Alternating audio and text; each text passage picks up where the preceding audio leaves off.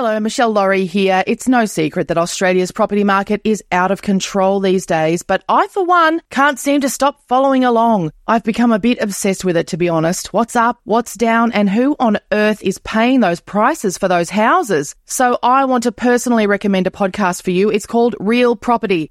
It'll keep you across the latest information on the Australian property market in a clear and easy to digest way. Real Property, building a community of more informed property buyers. Take a listen wherever you get your podcasts. Here's a cool fact a crocodile can't stick out its tongue.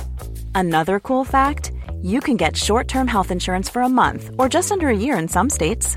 United Healthcare short term insurance plans are designed for people who are between jobs, coming off their parents' plan, or turning a side hustle into a full time gig. Underwritten by Golden Rule Insurance Company, they offer flexible, budget friendly coverage with access to a nationwide network of doctors and hospitals. Get more cool facts about United Healthcare short term plans at uh1.com.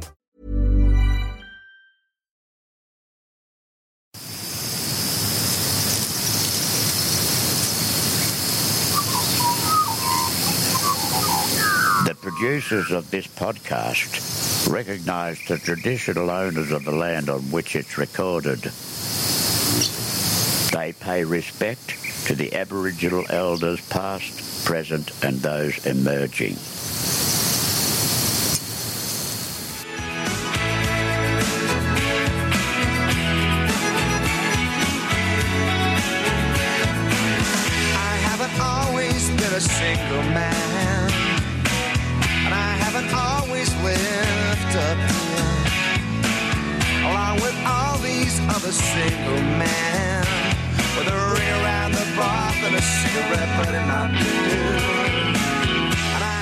Today's guest on Calm Your Farm is the one and only Mick Thomas, the singer songwriter of Weddings, Parties, Anything, who brought us, among other anthems, this the great lament of divorced dads everywhere, Father's Day.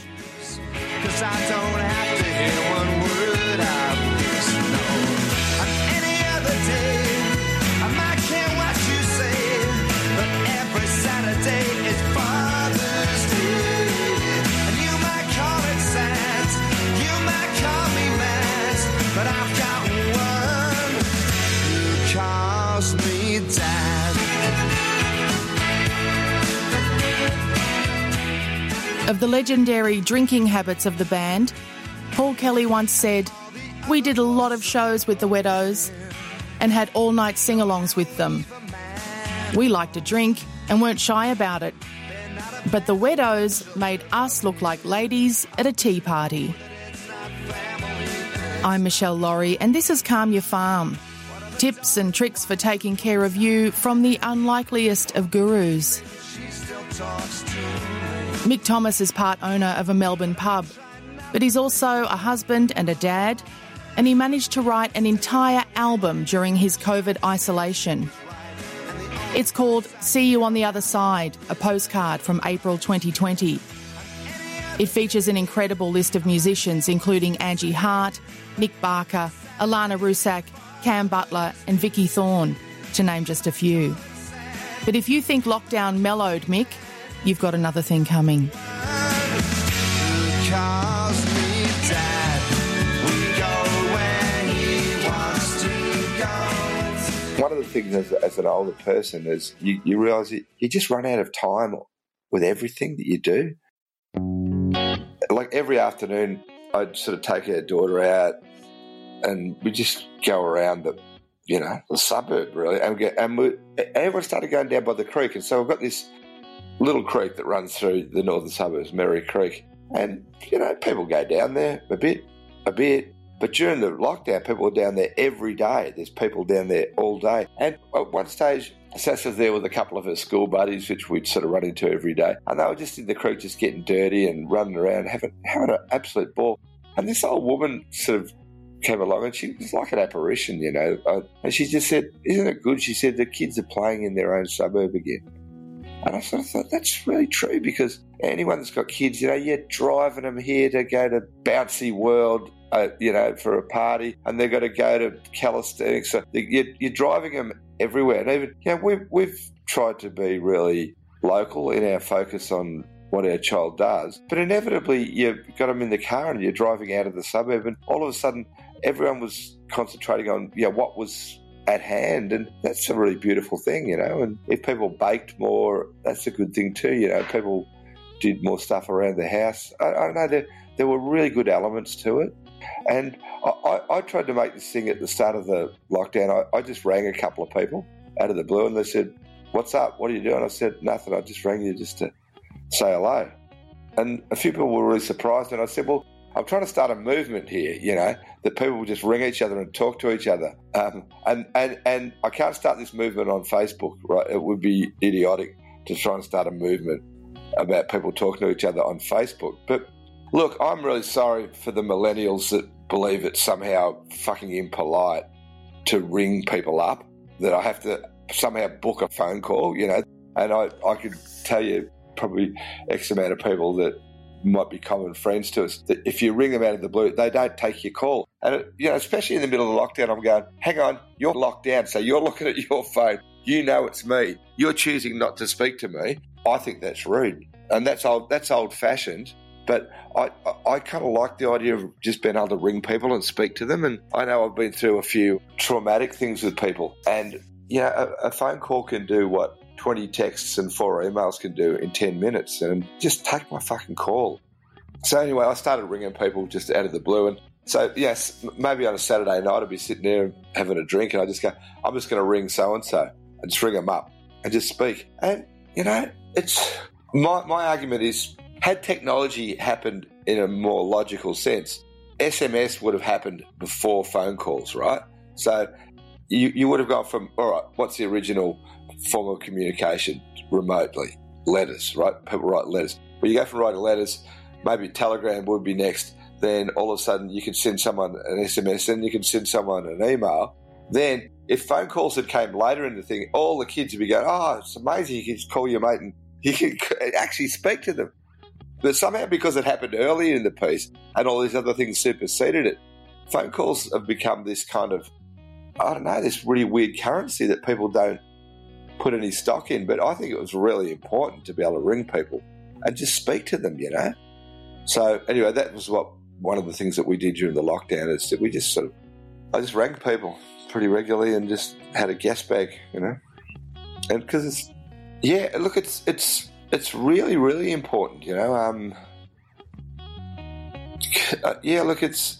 I, I had some funny things because I did a whole lot of recording during the lockdown in, in, isolation, and it was really great in one regard, keeping in touch with all these musicians and getting the files in. And it was so important, you know. I go, oh, someone would send me a text, and they go, oh, I've just sent you a file, yeah, which is where texts are really valuable. Yeah, so I've just sent you a file of a, you know a bass part or a vocal. I've just sent you a vocal part. Okay, and I'd be sitting there too, go, okay, uh, we finished. Have we finished? Because then I'll go run at the studio, and the file's going to be there, and I get to sort of put it in this track, and you get that little rush of blood, you know, like it's a creative, creative thing, and it was really that was a, a form of connection that was really important to me. But I guess the unfortunate side of it was that because there was sort of no handbrake on on your life, you know, um, I just kind of was drinking every night just to go to the studio. So I just take a bunch of cans out there and open up the Pro Tools and you know get cracking, and it was really enjoyable. And I, but I felt like I was in this weird little alcoholic spaceship, you know, that was just sort of floating above the world, you know. And it was it was so in one way it was very isolating, in one way it was very um, very connecting, you know. To yeah, it was was a little paradox within itself. Look, I've got sort of various opinions on the whole, you know, current spotlight on, you know, mental health because I, I kind of think we've become very self-obsessed, you know, and people people just think about themselves way too fucking much.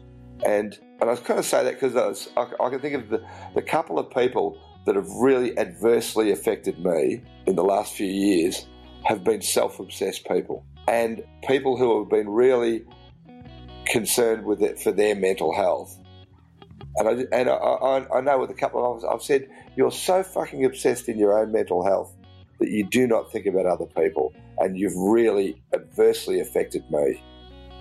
And w- wouldn't it be better if you just got over it and forgot about it? forgot about yourself for a while and thought about other people. And I was brought up in a, you know, a, like quite a, quite a Christian sort of background, right? And I mean, I'm, I'm not Christian at all. I'm, I'm an atheist, but I kind of have, do have a strong belief in trying to be empathetic and, and consider others. And I just think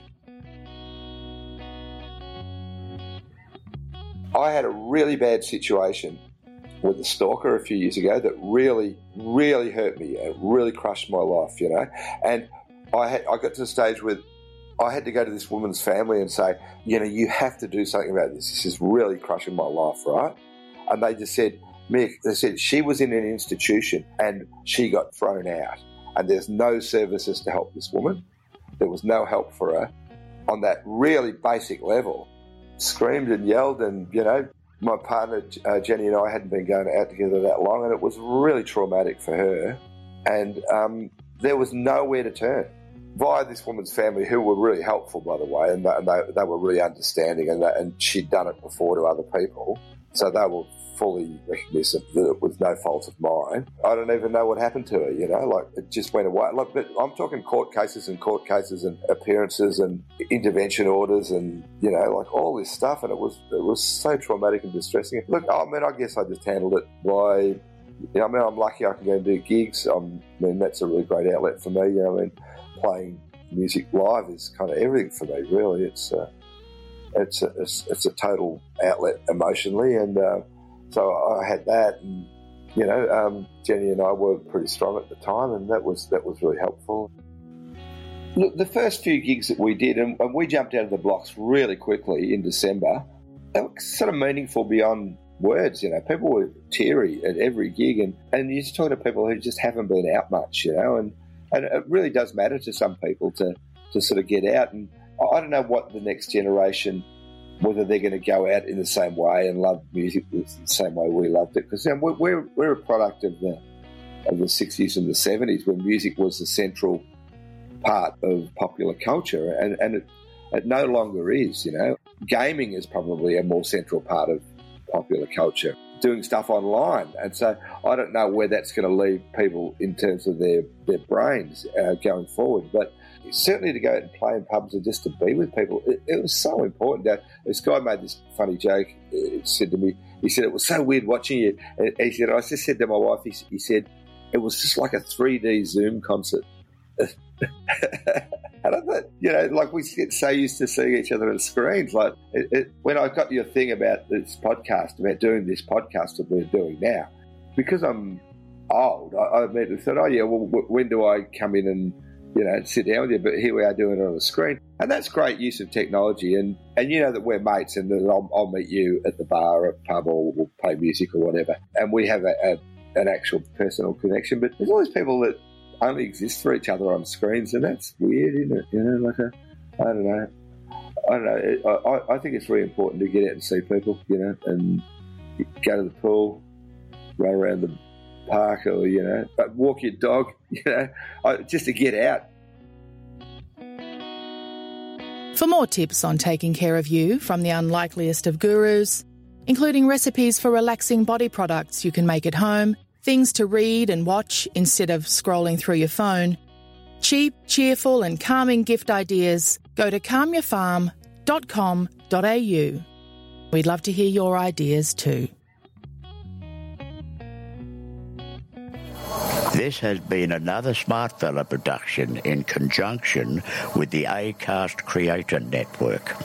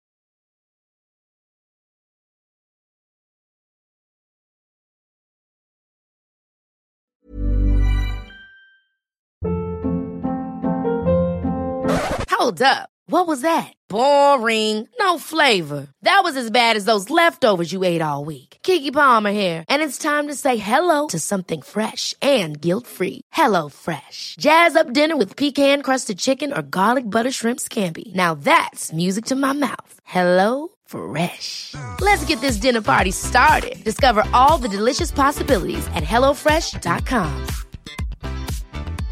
Hey, it's Paige DeSorbo from Giggly Squad. High quality fashion without the price tag. Say hello to Quince. I'm snagging high-end essentials like cozy cashmere sweaters, sleek leather jackets, fine jewelry, and so much more. With Quince being 50 to 80% less than similar brands. And they partner with factories that prioritize safe, ethical, and responsible manufacturing. I love that. Luxury quality within reach. Go to quince.com slash style to get free shipping and 365 day returns on your next order. Quince.com slash style. When you need mealtime inspiration, it's worth shopping Kroger, where you'll find over 30,000 mouthwatering choices that excite your inner foodie. And no matter what tasty choice you make, you'll enjoy our everyday low prices, plus extra ways to save, like digital coupons worth over $600 each week. You can also save up to $1 off per gallon at the pump with fuel points. More savings and more inspiring flavors make shopping Kroger worth it every time. Kroger, fresh for everyone. Fuel restrictions apply.